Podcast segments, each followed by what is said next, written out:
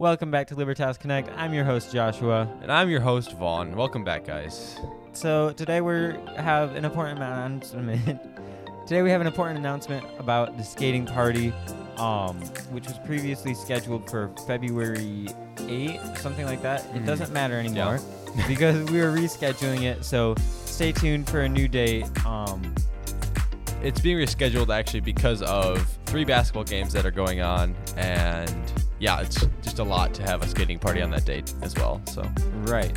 So, yeah, speaking of basketball games, we have some of those this week. There are two away games, and you can check the uh, school newsletter for a little bit more information on that. coming up as well is the new family open house, which is on February 1 at 7 p.m. Feel free to invite your friends if they're interested in coming to Libertas to just learn a little bit more about the culture and what's being taught here. Yeah, see what our school is like. Again, that's at 7 p.m. on February 1. Mm-hmm. Also, on February 1 is where the registration or re enrollment, if you will, for the new school year 2022 and 2023. whoop. whoop. That came faster than I thought it ever would. me too. Um, it's uh, where the re-enrollment begins. So note that current families get preference in placement all the way up until March 1. All right. Finally, mark your calendars for the Legacy Gala that is approaching us March 17th. This is the one major fundraiser for the school year, and invitations will be going out soon. Hey, Coach Barber, how's it going today? Going well, thank you. Good. Um, what is your involvement here at Libertas? Okay, so I've been at Libertas for six years now, and my interaction here has kind of grown over time. Uh, I started out with coaching the varsity soccer team. Uh, we started that program back in 2016, and um, I briefly did the junior high team as well for a year before Mr. Gordillo took over, which I'm very thankful for. And lately, I've been getting involved in coaching a little bit more. I did help out with the track team briefly. Um, uh, wasn't one of my passions, so I kind of moved on from that. Um, but lately, I've been doing some help with basketball and also teaching um, a New Testament survey class. And I've done some Bible studies in the mornings and afternoon at times here too. That's really cool, uh, especially about the Bible studies. So you mentioned that you're teaching an eighth grade class. I'll come back to that. Um, but first, what is your favorite part about coaching soccer? Coaching soccer, I really enjoy seeing the guys grow and develop over their time here, especially if they spend all four years of their high school um, uh, career or opportunity for four years here at Libertas.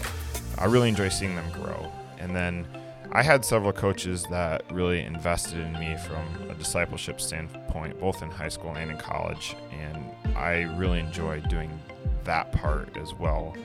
Um, so that's kind of why we've uh, done some Bible studies at times too. That's great to hear. Um, so what in the past few weeks have you been teaching in your New Testament survey class? So uh, we're finishing up the Gospels right now, and we're studying uh, Gospel of John most recently.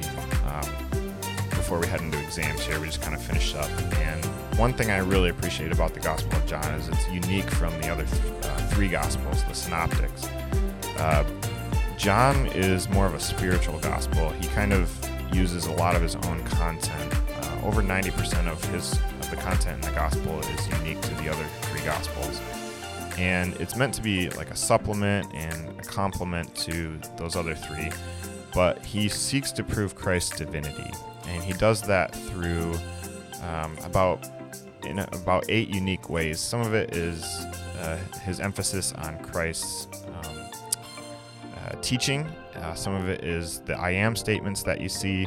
Uh, but primarily, it's used through the signs. Uh, he uses about seven or eight different signs to show that Christ has power uh, that is unique from any other individual. And um, the whole point of it is to get the reader to answer the question for themselves Will you believe?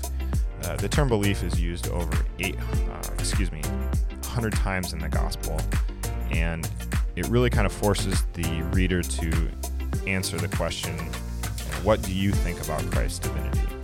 So that's one thing that I really appreciate appreciate about the Gospel of John. That's great, and especially great that you are um, willing to step up and help teach the class. Like going back to your involvement, and uh, everybody here I know is very thankful for you.